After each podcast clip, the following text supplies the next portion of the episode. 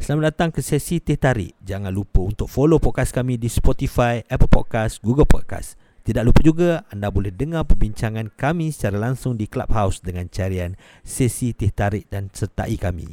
Pada minggu ini adalah sambungan episod terakhir Mitos atau Fakta Sejarah Melayu. Ah, okay. Ah, in case kalau Hayati nak bertanya apa-apa boleh uh, buat hand permission guys tu nanti saya akan invite atas stage lah kalau in case nak tanya apa-apa. Okay. So uh, kita teruskan lagi uh, dengan sesi kita. Uh, okay. Okay seterusnya. Okay mitos apa yang uh, yang boleh diperkongsikan lagi? Uh, atau fakta apa yang boleh diperkongsikan uh, diperkongsikan lagi ataupun okay tadi kita share berkenaan dengan mitos kan. Uh, uh, kita share benda yang fakta. Ha, benda yang fakta pula. Okey, okay, apa-apa fakta? Ha. Orang Melayu ni. Ha. Okey, orang Melayu ni dia sebenarnya uh, kita mengalami kemerosotan jati diri pada tahun 1800 sebenarnya 1900. Eh, oh, baru ya? lagi. Oh, baru lagi kemerosotan jati uh, kemerosotan jati diri. Maksudnya macam mana tu? Kemerosotan jati diri ni adalah istilah yang saya saya apa simpulkan malam ni. Saya gunakan istilah ni. Kalau kita tengok kan, uh, British dalam okay. dalam catatan-catatan kalau kita tengok daripada siapa nama uh, uh, bukan uh, R.O. Winstead okay. uh, R.O. Winstead lagi hmm. siapa lagi Frank Swettenham dia ada menulis tentang tentang pendirian orang Melayu hmm. orang Melayu ni apabila uh, British datang orang Melayu dia tak tunduk pada British dia tak okay. seperti di di India oh. India okay. apabila British datang dia buang raja dia orang dia cium kaki British Oh, uh, memang ada raja. Okey, memang ada raja lah kat India ni. Allah, aku dia sangat sejarah aku ni. Uh, jadi bila British datang, dia orang buang raja dia orang cium kaki Inggeris. Ha, Inggeris. Itu adalah perangai orang India. Hmm. Sebab tu kalau kita tengok uh, adalah di sebuah negara ramai sangat uh, kaum India di situ, dia orang semua kalau kalau kalau keluar kampung sikit terus cakap Inggeris. Dia tak cakap Melayu. Eh sila sila oh. dia tak oh. cakap bahasa negara tu, dia cakap Inggeris. ha. Okey tu cakap Inggeris lah. Ha. ha. Sebab diaspora daripada tanah uh, India tu sendiri, diaspora tu hmm. yang membawa pemikiran uh, tanah asal tu sendiri. Asal educated je mesti English. You must speak English. Uh, only oh. only us can speak very good English. Uh, dia orang punya English, ha. Ha, sampaikan dia orang buang dia orang punya identiti kalau boleh nama tu pun tukar jadi nama Peter Russell semua nama macam nama Mak Saleh tengok. Oh. Punya eh bukan. Ah. Ha, itu memang ada di mana. Sebab tu orang Melayu dia tak ada nama Syafiq Davidson. Dia tak ada. Syafiq Davidson. Ha. Teruk sangat ha. kalau ada. Afnan dia tak ada. Agak jumpa Syafiq Davidson tu aku terlempang ni kalau kalau jumpa lah Syafiq Davidson tu lah. Okey, okey teruskan teruskan. Ha, saya pernah jumpa juga dia tu pernah viral kan? Ada yang cakap pelat-pelat masalih tapi sekarang dah jadi Sri Kandi Sri Kandi pasal politik dia. Ya. Tak tahulah. Tak, telajak tak kita telajak ni kita telajak dia, dia. pelat tu awak JT je lah kan tak kan? Ah okey okey. Okey teruskan teruskan. Okey kenapa kemusuhan jati diri tu ha? Okey ya kalau kita tengok orang Melayu ni dia sangat bangga dengan bangsa dia asalnya sebab tu kita masih ada lagi sentimen-sentimen hari ni bila mana orang British boleh cakap bahasa Tengganu. Ui, angkat betul langka. Eh, betul. Ah, ah. Memang sungguh berlaku. Sebab, ah, sebab, sebab tu uh, Stanford Raffles masa dia datang ke Tanah Melayu, dia dia tak macam mana kita tengok siapa yang kena bunuh tu JWW Bush. Bush ah, ah JWW Bush ah. Perak kan? Ah, betul. JWW Bush dia cuba bawa uh, budaya Inggeris datang ke tanah Melayu orang Melayu tak suka. Hmm. Uh, padahal pakai kasut dekat dalam rumah orang Melayu tak suka. Hmm. Apa yang uh, apa nak uh, antara punca kejayaan Stanford Raffles ni adalah dia boleh cabut kasut, duduk sila, makan pakai tangan. Oh. Power ha, lah. Ha, tapi kalau kita tengok uh, antara kes gay LGBT yang pertama di tanah Melayu, mm-hmm. Stanford Raffles adalah penyumbang dia. Oh, iya ke? Ha. Weh, ini tak ha, tahu siapa ni. gay partner dia? Uh, Munshi Abdullah, gay partner dia. Itulah pasangan oh. gay pertama di tanah Melayu. Oh, iya ke? Wow. Ha. Tapi kenapa kita tahu? Saya cakap ni, semua orang tahu. Atu tu, saya rasa fellow penyelidik semua tahu. Ramai oh. je orang tahu. Oh, memang uh, ada penulisan dia juga. Penulisan macam tu lah ya? Ha, gay partner dia. Gay oh. partner dia Abdullah tu gay partner dia Stanford Raffles. Stanford Raffles gay. Ha. Oh, okay. Jadi ha, jadi tapi kita tak nampak yang tu. Sebab apa? Sebab sisi baik dia dia tu makan macam orang kita, ah. fasih cakap. Melayu mungkin pakai songkok. Santun, orang raja. Ah, jadi jadi orang Melayu ni sayang dengan Stanford Raffles. Ah, sebab tu sebab tu Inggeris dia tak perlu angkerah tentera macam mana dia orang kerah di India. Ah, Dia betul tak lah. jadikan Melayu hamba. Melayu tak ada hamba. Sampai terpaksa Inggeris bawa masuk China dan India ke tanah Melayu. Punyalah Ah, orang Melayu lah. ni hebatnya. Sebab tu kita kena faham konteks kenapa adanya India dengan China di tanah kita. Kerana hebatnya dulu orang Melayu. Orang Melayu dulu hebat. Tak nak tunduk pada Inggeris. Ah, Kita tuan di bumi kita. Sampai orang kata tak apalah kalau macam tu kita bawa orang luar datang. Uh, tapi apa yang berlaku pada tahun 1940, Malayan Union dan Okay, okay. sebagainya, Mhm. itulah uh, itulah orang kata titik gelap orang Melayu ni sehingga kan anak jati kita hilang tamadun. Hil- Hilang apa? Hilang jati Hilang. diri. Dah jati diri. Ha, eh? dulu masa zaman saya abah, saya cerita, Hmm. orang menari gesek kaki, semua gesek kaki. Gesek Hasta kaki. di pub lah, base agent lah, penama. Zaman abang mungkin tak ada tu. Nabah break Abang dance lain, lain, lain. Ah, Oh, lain kan? kau gaya Pada- sofla de tura. Okey okey. Kau terus guys. Ah, tu faktor lah. Kena siap kerja rumah dulu, baru boleh shuffle. Oh, boleh siapa? Mampus, Ini YTJT lah. YTJT lah. hidup lagi zaman dulu kan. Ah, okey lah, okey lah. Kita terus guys. Tapi kalau kita tengok dulu macam tu. Orang orang seluar bell bottom, kita semua seluar bell bottom. Sebab apa? Hilang jati diri. Hilang Mama jati ramai diri. pakai bell bottom. Orang rambut panjang, semua rambut panjang, 80-an betul tak? Betul betul Ah. betul. Hilang betul Ya. jati diri sebab kan kita tengok uh, apa sejarah Piramli tu kan uh, um, apa ketika dia pindah ke studio apa studio Merdeka tu kan uh, untuk sambutan lagu-lagu yang Melayu asli ni dah macam kurang. Jadi kalau kita tengok kelakarnya Malaysia pada pada pasca pasca kemerdekaan ni, kita nampak kita jadi Inggeris sebenarnya. Hmm, kita jadi Inggeris eh. Ha, bila kita sebut tentang moden, apa yang menepati cita rasa Inggeris itulah moden. Apa sahaja yang menepati cita rasa Melayu ini tradisional.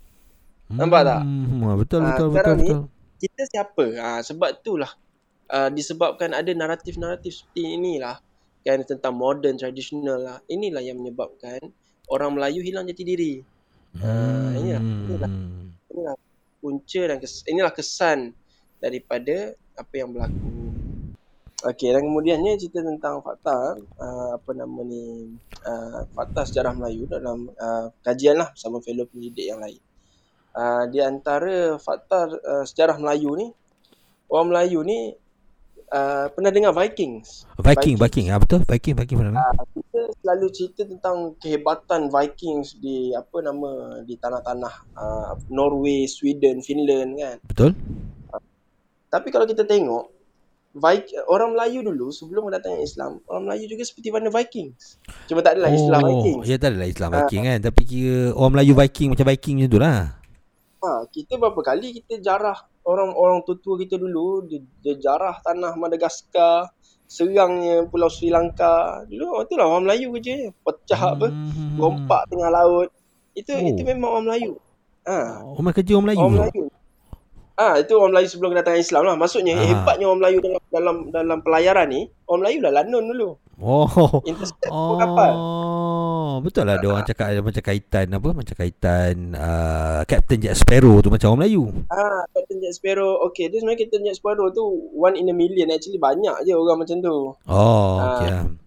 Ah, cuma dia dia dia beruntung lah dia dapat watak dalam Disney kan. Ah betul lah. Jadi, Ah. jadi, Actually, kita kena tahu apabila satu-satu bangsa tu dominan dengan kemahiran yang yang sama, macam contohnya kan, uh, macam sekarang orang kita mungkin pandai naik motor kan, Betul? uh, pandai pilot sana sini, Okey. kita MotoGP pun masuk, dekat Lebuh Raya pun ada. Ha, faham Betul lah, betul betul. Ha. Ha, jadi sama juga orang dulu-dulu mahir dalam perkapalan sehingga kan dalam hikayat Patani menceritakan bagaimana orang Melayu Patani mengajar orang Siam ber- berlayar.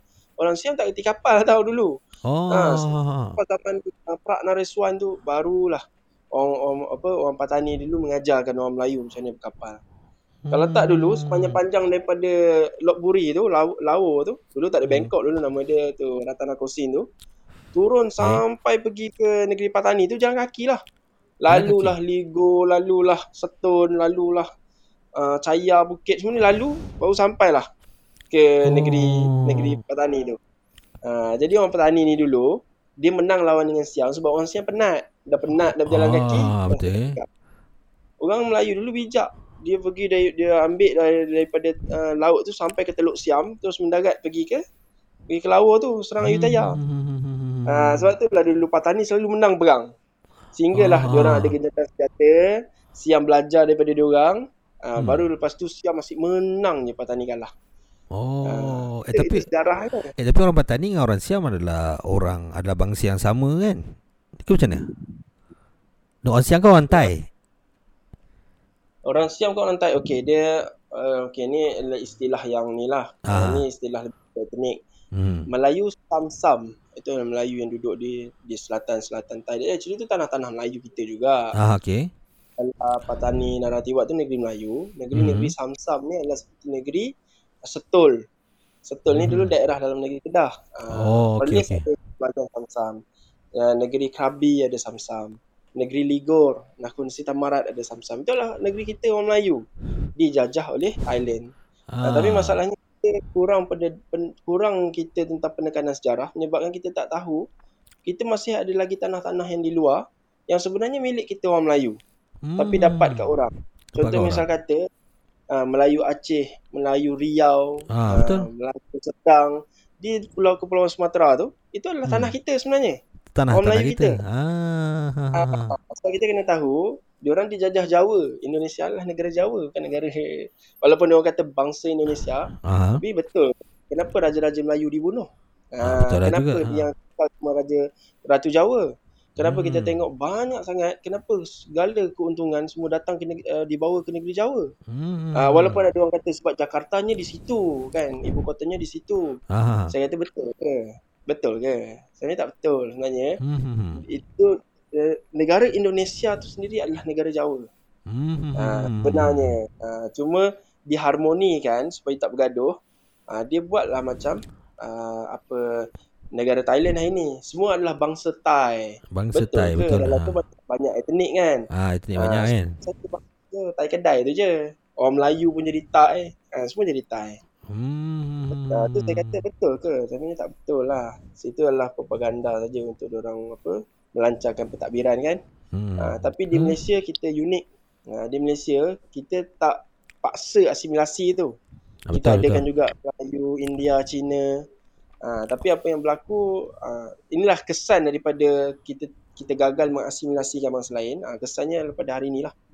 Politik Oh. perkauman. Politik perkauman apa semua tu lah. Uh, uh, ini adalah kesan daripada gagal mengasimilasi. Uh, jadi kalau kita tengok Melayu dulu-dulu. Uh, ni cerita tentang Ah. Melayu dulu. Ah, Kita kita apabila kita mempunyai satu kemahiran yang dominan, okey. uh, itulah dia kita akan nampak lanun daripada kalangan orang Melayu. Orang Melayu dulu, Hmm. dulu rantau kita orang takut tau nak masuk. Oh, Penuh okey. lanun je. Ha, sebab tu bila adanya Melaka, adanya pelabuhan-pelabuhan ni, maka jadilah dia orang entry port yang bagus.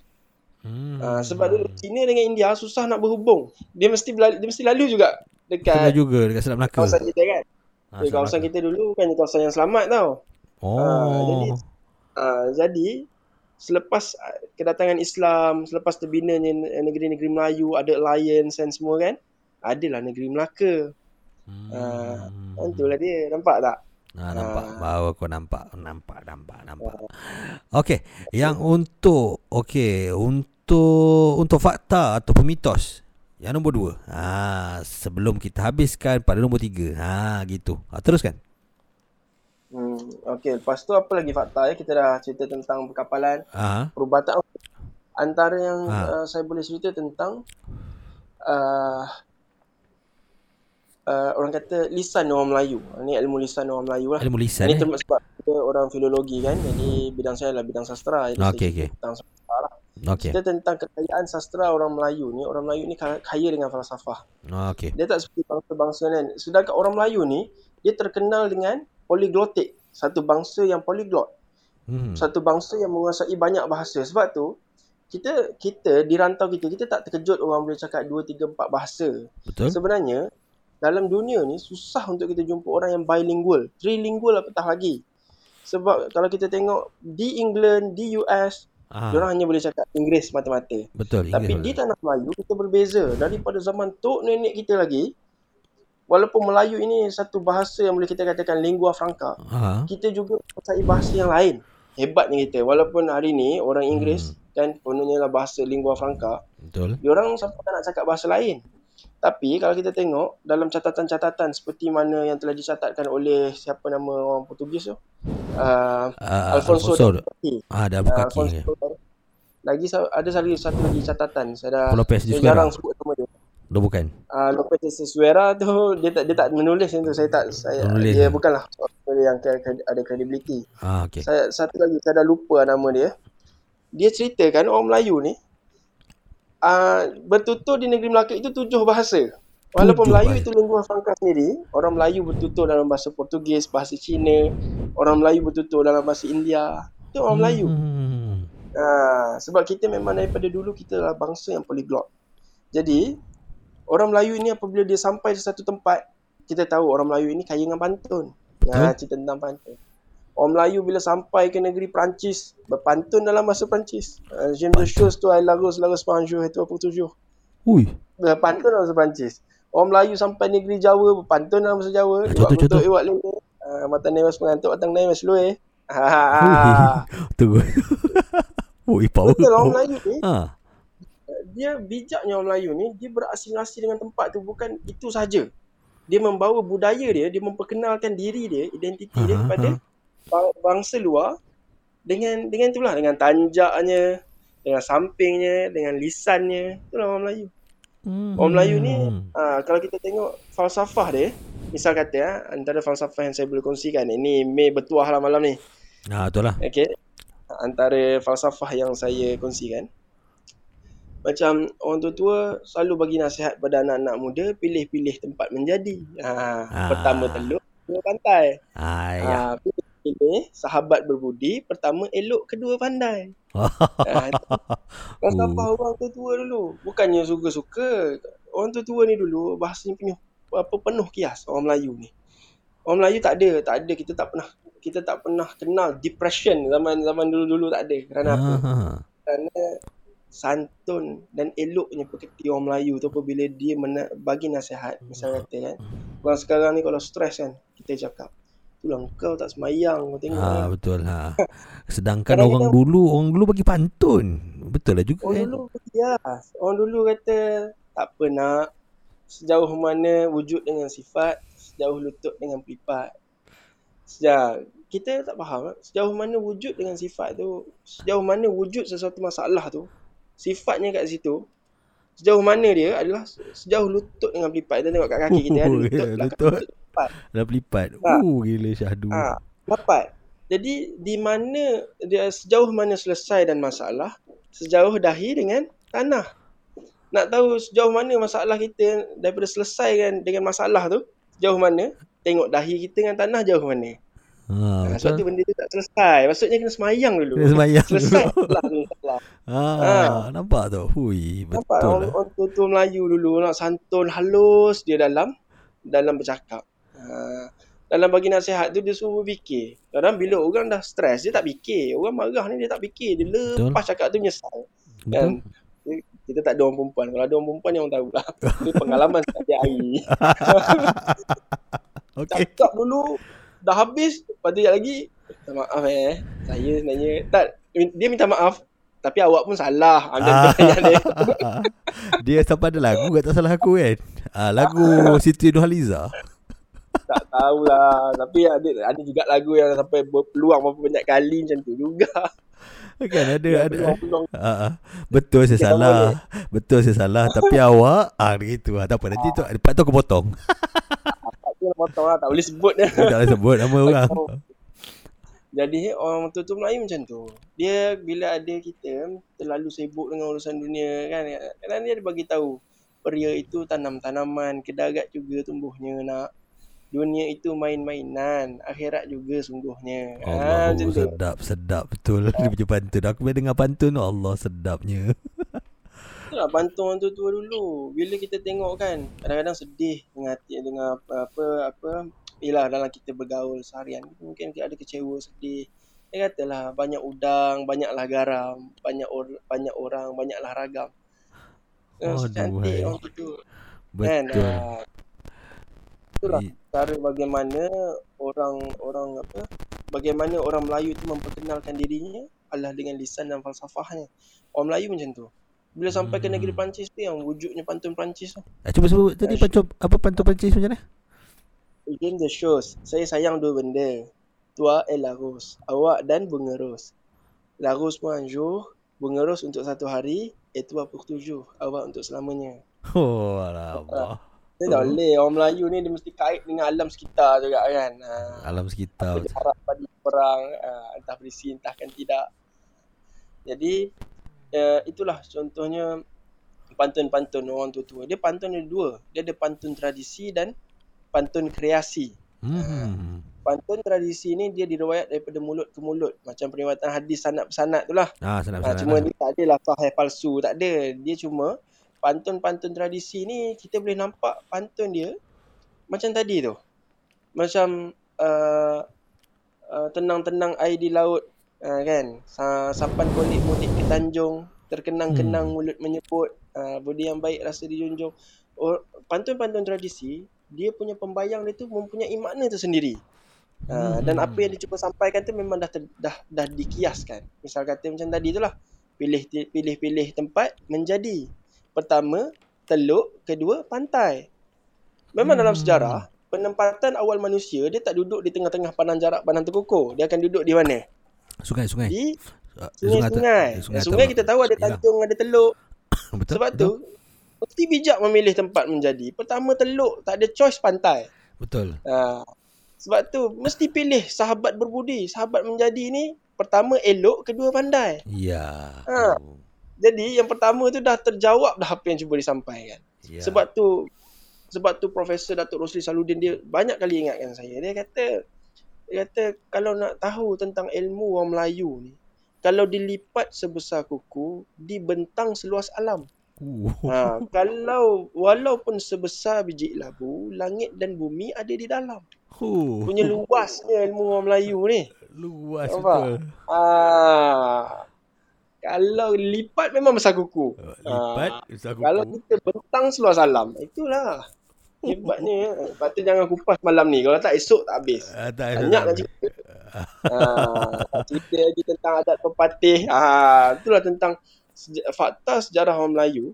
Bila cerita tentang demokrasi. Ah, ini saya masukkan kepada slot yang terakhir lah. Eh. Ah, Cerita slot terakhir. Ah, slot terakhir. Hebatnya falsafah orang Melayu dalam uh, sudut pentadbiran adat dan sebagainya. Ini kita cerita tentang adat lah. Adat ni saya banyak menerima daripada fellow penyelidik Atma jugalah. Uh, siapa nama uh, Profesor Datuk Rosli uh, apa Saludin.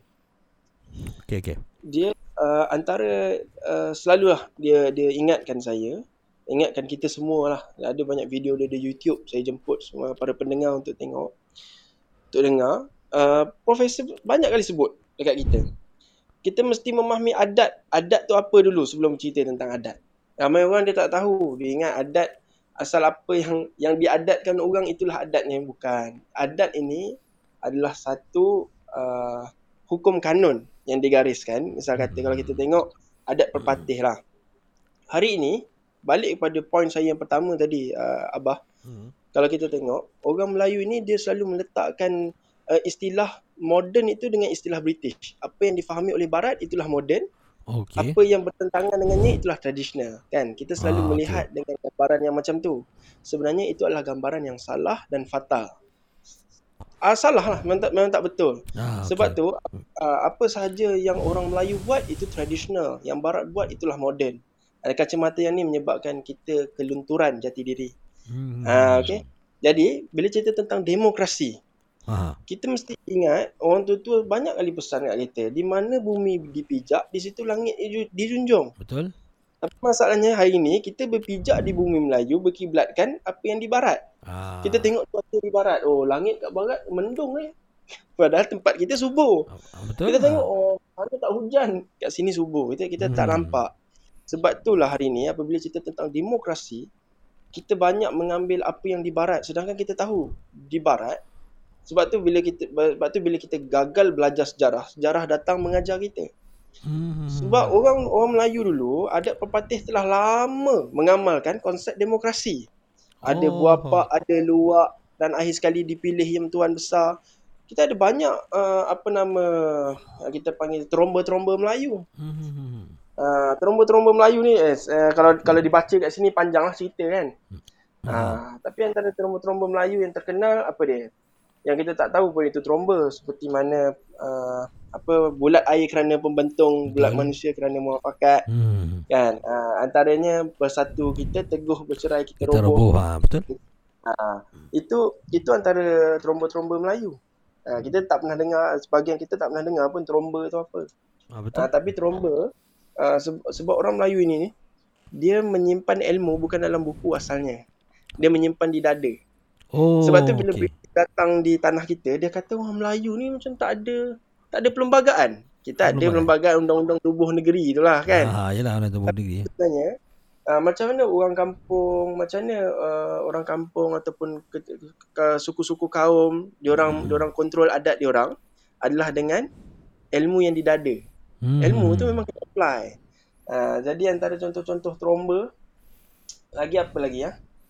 Dia kena dia bila cerita tentang ilmu lisan ni dia kena beza dulu, dia kena tahu beza antara antara uh, apa itu pantun, apa itu syair, Hmm. apa itu hmm, hmm. berendam, uh, baru dia tahu kat mana adanya tromba tu.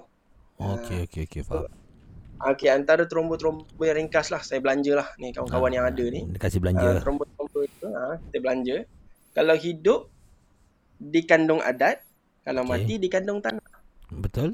Ah, okey itu je. Kalau adat dipakai baru, kalau Hmm. kain dipakai usang. Oh, okey sedap Ah. betul ada bunyi. Sedap Memang eh. Ah, sebab tu kita kena tahu, ah, ramai orang dia tak tahu apa beza antara adat pepatih dengan adat temenggung kan. Kalau kalau nak tahu, uh, orang tua-tua dulu pesan kat kita, ingatkan kat kita, kalau ke darat itu pepatih, kalau ke laut temenggung.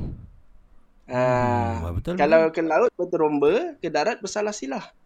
Ha, dia macam tu. Ah, Kalau betul. duduk laut ranjau, tegak meninjau jarah. Ha, dia, dia, ini ini dia punya formula dulu. Macam mana kita nak macam mana kita nak ukur tanah ke, macam mana kita nak tahu tempat tu uh, nak apply yang mana. Nak apply adat patih ke adat temenggung. Uh, sebab yang Yam Tuan, once dia dah naik tahta, dia Okey. automatik temenggung. Okey. Hanya rakyat saja yang guna pepatih. Oh, Ah, ini- okey ah, okey ini okey faham. cerita tentang bagaimana struktur pentadbiran dulu-dulu. Bijak kan Hmm. orang Melayu kan. Eh tak perlu. Semua nak masuk parlimen, nak kena bahas. Parlimen tutup, tak buka-buka. Eh tak ada benda-benda ni. Dia negara lain kan, dia negara lain tu ha. Negara lain lah. Tak ada lah. Alhamdulillah. Alhamdulillah. Alhamdulillah. Rasa terpikir. Ah, dia buat pipi. Ah, sebab tu okay, antaranya cerita tentang demokrasi. Mhm. Kan dulu mungkin uh, di barat kita ada apa uh, kongres, mesyuarat kongres dan sebagainya kan. Orang Betul. Melayu tak ada orang Melayu dulu. Diorang ada mesyuarat-mesyuarat. And lepas maghrib tu duduk kat masjid ramai-ramai kan. Duduk dengan uh, ketua-ketua kampung kan. Hmm, betul. Jadi ada juga. Uh, jadi banyaklah kita ingatkan sesama kita tentang cerita tadi tu. Saya cerita tentang bulat air kerana pembentung kan. Bulat Hmm. manusia kerana muafakat. Hmm. Faham sesuai, benar seukur. Hmm, Ha, betul. rundingan apa bulat segolik pipih selayang. Ya. Ha, rundingan jangan selisih, muafakat jangan bercanggah. Macam itulah, itulah antara banyaklah uh, apa banyak. nama orang kata ah baik-baik tu banyaklah. Ha, Itu jadi itulah bagaimana orang Melayu dulu dia mengharmonikan uh, konflik sesama masyarakat. Uh, so itulah cara dia. Hmm. Dia adakan ni tapi uh, banyak juga kalau kita tengok dalam dalam uh, apa nama hikayat-hikayat Melayu kalau kita Ah. tengok kritikan sosial. hmm. Uh, kalau boleh saya katakan kalau yang sekarang ni lah ah. kita masih lagi uh, kita masih lagi apa orang kata kekurangan mereka yang mempunyai yalah jasa seperti mana uh, Tan Sri Tan Sri Piramli lagi siapa Hmm. lagi Mamat Khalid kita dah tak ada yang yang apa kan kalau tengok cerita-cerita macam ni kan bah saya Mhm. nampak saya perasan dia lebih kepada penekanan masyarakat kritikan Betul. sosial Kritikan sosial. adalah ya, betul. terkait jadi peli kan Betul sama betul. juga hikayat-hikayat Melayu cerita tentang Hang Nadim kan Hmm. dia tu apa Singapura dilanggar todak Ya betul. Hmm. itu adalah contoh-contoh kritikan sosial ha, contohnya kalau kita tengok kan macam mana orang dulu-dulu buat keputusan Hmm. ha, sampai apa cerita mahsuri misal kata kan tikam ha. keluar darah putih apa Darah putih tu. ha, hmm, itu itu sebenarnya actually darah putih ni dia ada ini mitos sebenarnya walaupun Hmm. ada orang tak sejarah sungguh kan kerana Hmm. keramat lah orang Hmm. fitnah lah apalah Hmm.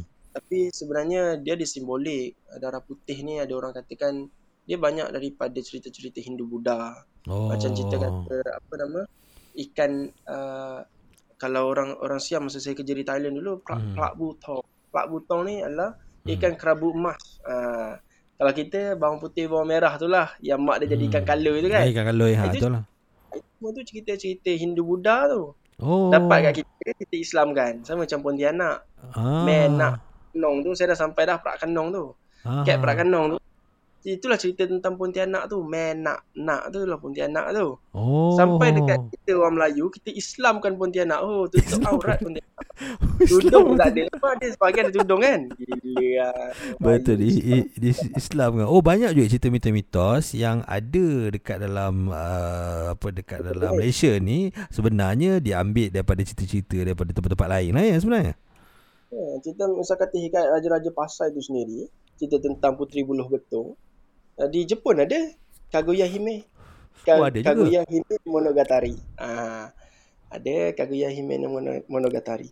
Ada cerita tentang tu. Saya pun saya baru je tadi uh, habis sebenarnya untuk uh, sesi, sesi abah ni saya nak masukkan cerita Kaguya ni lah. Ha. Saya kontak uh, apa fellow pendidik dari Os, apa Osaka. Hmm. Universiti Osaka minta bacakan uh, manuskrip tu satu. Uh, memang betul lah sama lah cerita dia tentang ni. Memang sama ikat bulu betung tu ya dengan cerita daripada Kayak Jepun. bulu ni. betul tu sama dengan ni sebab kita kena tahu dulu orang apa orang Okinawa banyak datang ke Melaka. Jadi oh. diorang adalah bertukar-tukar cerita kan. Ha, macam kita hikayat Sri Rama dari India. Macam tu juga. Ha, Oh. Memang saya tengok rupanya ada. Sebab sebab kita ada hubungan diplomatik dengan Okinawa dulu. Jadi bila saya Oh. minta dia tolong terjemahkan, eh, eh sungguh ada. Sama cerita dia. Cuma adalah beza sikit lah nama-nama watak tu kan. Ya dalam watak tu tapi uh, apa core cerita-cerita asal dia tu uh, cerita asal dia memang best ya uh, apa kira apa kira hampir sama lah Uh, memang memang hampir sama pun dia punya apa dia cerita puteri yang cantik cepat membesar apa semua sama je. Uh, ini cerita tentang fakta sejarah kita lah. Di antara mitos dan fakta. Aha. Inilah dia, dia tentang kayanya kayanya kesusastraan kita. Ini mau cerita sastra, belum cerita lagi sejarah yang core. Ni kena bawa ajak saudara Awan lah. Ah, Awan itulah. mungkin. Ah, supaya biar dia belaga sikit antara fakta-fakta tu dengan dengan apa hasil kajian kau kan Dia ah. tempat lagi. okey belanja satu lagi belanja satu lagi fakta atau mitos kalau kau ada belanja satu lagi sebelum sebentar lagi kita akan tutup Hmm. Uh, okay, kepada yang mendengar sekarang ni lah, uh, uh, apa, sekali lagi saya saya perkenalkan diri saya, menangkan dia orang pun macam berminat kan. Okey ha. Uh, saya Alhamdulillah ini tahun uh, kelima saya lah sebagai uh, pembantu fellow penyelidik di Institut Alam dan Tamadun Melayu. Uh, pengkhususan saya dalam bidang filologi, kajian manuskrip uh, di apa di alam Melayu lah, uh, khususnya di negeri-negeri utara seperti Hikayat Merumah Wangsa, Hikayat Patani.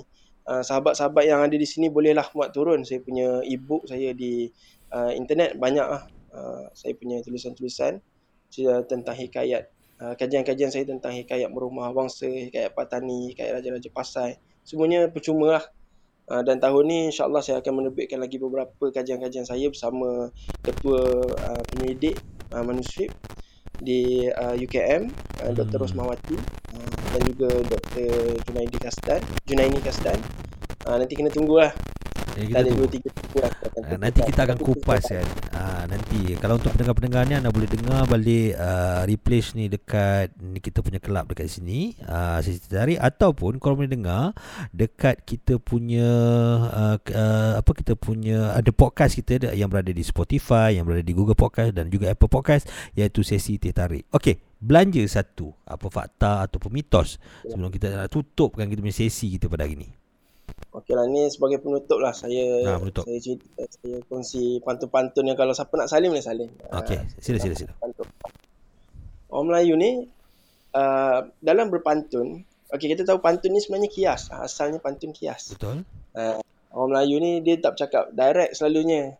Kadang-kadang ada orang dia tengah marah kan. Uh, dia, Hmm. tak- dia tak kata relax relax jangan, jangan marah dia tak kata macam tu. Ah. Dia kata jangan dilayan api kemarahan kelak nanti membakar diri. Ha, relax dulu. Ah, relax dulu. Ha.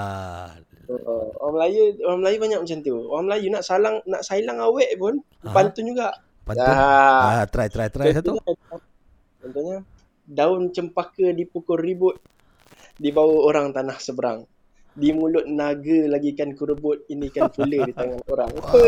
Ah, Itu orang Melayu dulu. Ah, Itulah saya dah dengar tu Jangan main-main Nak sailang tu Mulut naga lagi kerebut apa kata apa kata orang Melayu dulu tak ada sigma. Lelaki sigma kan sekarang kan banyak lelaki Ah, sigma kan. Lelaki, lelaki sigma Ada pantun-pantun lelaki sigma. Ah, antara uh, pantun-pantun misoginis lah. Dia kata kan Jenis, ah, eh? macam ni. Ah, kenapa nak cari kenapa nak cari apa? Silap. Kalau dah ada baju kenapa nak cari kain? Ha. Ah. Kalau dah ada aku kenapa nak cari lain? Ah. Nampak tak?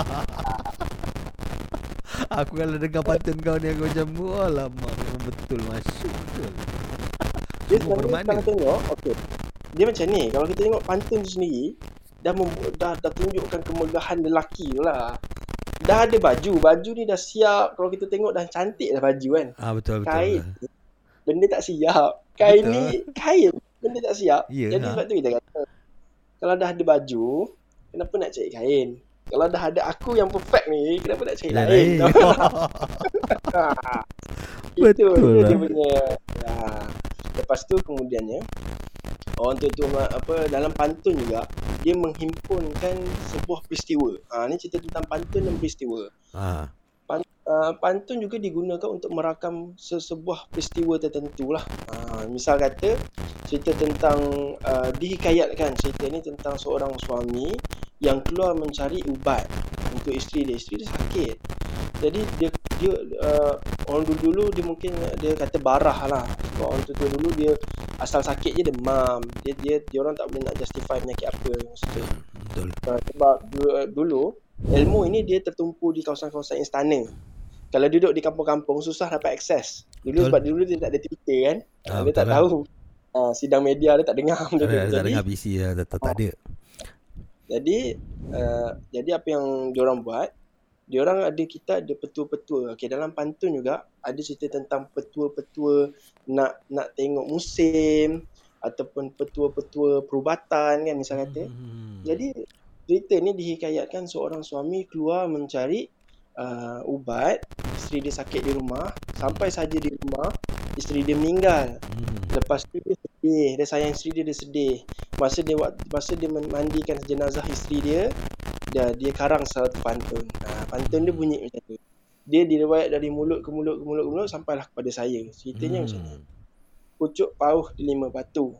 Ha, pucuk Ah. pauh dan delima batu memang ubat lah untuk untuk ubat penyakit kan. Ah. Pauh delima batu, air sembilan di telapak tangan. Ah, Sungguh bismillah. jauh di negeri satu, hilang di mata di hati jangan. Wah. Ah, Oi, betul lah. Tengok kan? Air sembilan tu Aha. adalah uh, kalau kita tengok dia kena rujuk pada uh, Syekh kitab Syekh Daud Watani. Aha. Uh, dia cerita tentang air sembilan ni adalah sembilan kali basuhan jenazah. Air Okey. sembilan di telapak tangan ni masa tu memang suami dia air sembilan kat telapak tangan. Masa tu dia tengah mandikan jenazah isteri dia. Ah. Wal sungguh jauh di negeri satu, di negeri akhirat tu. Ah, ni ni. Hilang di, mata, di hati jangan. Wah. sayang. Oh, Ah, nampak tak? Gila mengemar belum Satu aku dengar. pantun tu dia telah merakam sebuah peristiwa yang ah, yang dihimpunkan jadi empat angka. Banyak lagi lah macam macam, apa ah, ni pantun ni abang mesti suka dia dengar. Ah, cik, Kalau runtuh kota Melaka. Allahu. Ah, jadi kalau runtuh kota Melaka, kita kena tahu Melaka dengan Jawa tak pernah kawan. Okey, Melaka okey. dengan Jawa ada gaduh. Tapi pernah satu masa Melaka dan Jawa ada genjatan senjata. Okey. Maka wujudlah pantun ini. Jikalau runtuh kota Melaka, papan di Jawa, papan di Jawa kami dirikan. Ah. Okay. Ha, jikalau sungguh bagai dikata, Ah. badan dan uh, badan dan jiwa kami di apa kami berikan. Ha. Oh. Tapi sekarang orang dah ubah kan orang kata apa? Uh, pap, uh, jikalau jikalau sungguh bagai dikata, jiwa dan raga kami serahkan. Ah, kami serahkan. Ha. Juraga Uh, kami tapi serahkan. sebenarnya uh, asal dia adalah badan dan jiwa. Papan da, papan di Jawa dan badan dan badan dan jiwa. Uh, kami kami serahkan. Serahkan. Kami kami Oh. beri. Memang Sebab orang orang tutur Melayu memang dia suka rhythm yang sama. rhythm yang sama eh. Ah, macam tu lah. Baju, kain, aku lain. Ah, dia suka macam tu. Ha ha betul. Baju kain. Ha, betul. Okey lah. Jadi saya harap adalah manfaat daripada apa yang saya kongsikan. Ah itulah yang kita dengar ya hampir satu jam setengah kita dengar apa yang apa yang kita telah bincangkan sejak daripada satu jam yang lepas satu jam setengah yang lepas pelbagai-bagai mitos ataupun fakta yang telah diperbetulkan. Ah so kalau anda yang baru masuk dia tak sempat nak dengar daripada awal anda boleh dengar uh, dengar replays kami ataupun boleh buka je ataupun tak ada masa nak buka Clubhouse korang just boleh buka je dekat Spotify, uh, Google Podcast ataupun uh, Apple Podcast dengan search uh, dengan carian uh, sesi tertarik. Mungkin lepas ni kita akan bawa lagi Syafiq Aziz. Kita bawa lagi Syafiq Aziz untuk kita punya uh, segmen sejarah lah lepas ni aku nak buat segmen sejarah lah lepas ni kan uh, supaya dapat lagi kita boleh kupaskan lagi apa berkenaan dengan apa uh, penulisan-penulisan kau lah seperti Kayat Merah Mahawansa uh, ataupun ataupun hikayat-hikayat lagi yang boleh kita share ya, hasil daripada kajian kau. Okey, itu saja daripada saya. So jangan lupa untuk sharekan uh, ataupun Apa, ya. Soalan ni apa? apa ada soalan? Q&A. Okey. Kalau siapa nak tanya. Ah okey. Okey in case okey kalau okey dekat dalam ni ada mail dan juga hello ya saya.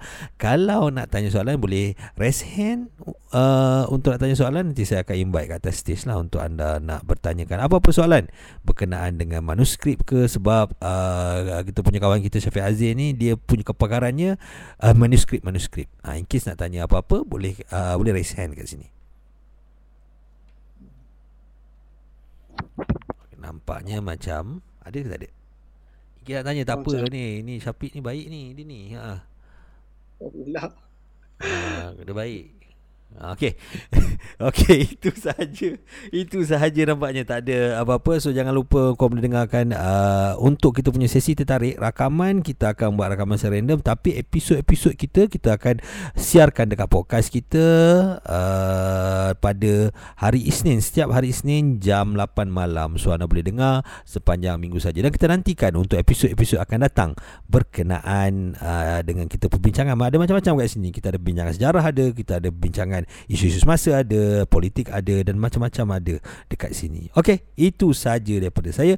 Okey, uh, sebentar Syafiq, ada nak pesan apa-apa tak pada kita punya pendengar-pendengar kita yang ada sekarang ni dan juga yang akan dengar um, uh, apa dalam platform uh, ni podcast kita. Ada apa-apa pesanan tak? Hmm, kalau saya boleh pesan lah. Uh, saya, kalau kalau kita mampu untuk memertabatkan uh, bahasa kita, kita mertabatkanlah uh, bahasa kita. Kat mana saja yang kita mampu lah. Uh, misal kata kita nak tulis diary ataupun kita cuba untuk menulis nota tulis dalam bahasa kita lah. Itu sajalah uh, daripada saya sebab sebab uh, bila kita cerita tentang Melayu, kita sendiri membawa image Melayu tu sendiri. Masa depan bangsa kita di mana bergantung pada kita. Ha, kita lah yang akan membawa ke mana bangsa kita pergi. Sebenarnya kita sebenarnya kita sedang melakar sejarah Abah. Kita sedang melakar sejarah. Ha, walaupun bukan sejarah bangsa kita telah melakar sejarah diri kita sendiri.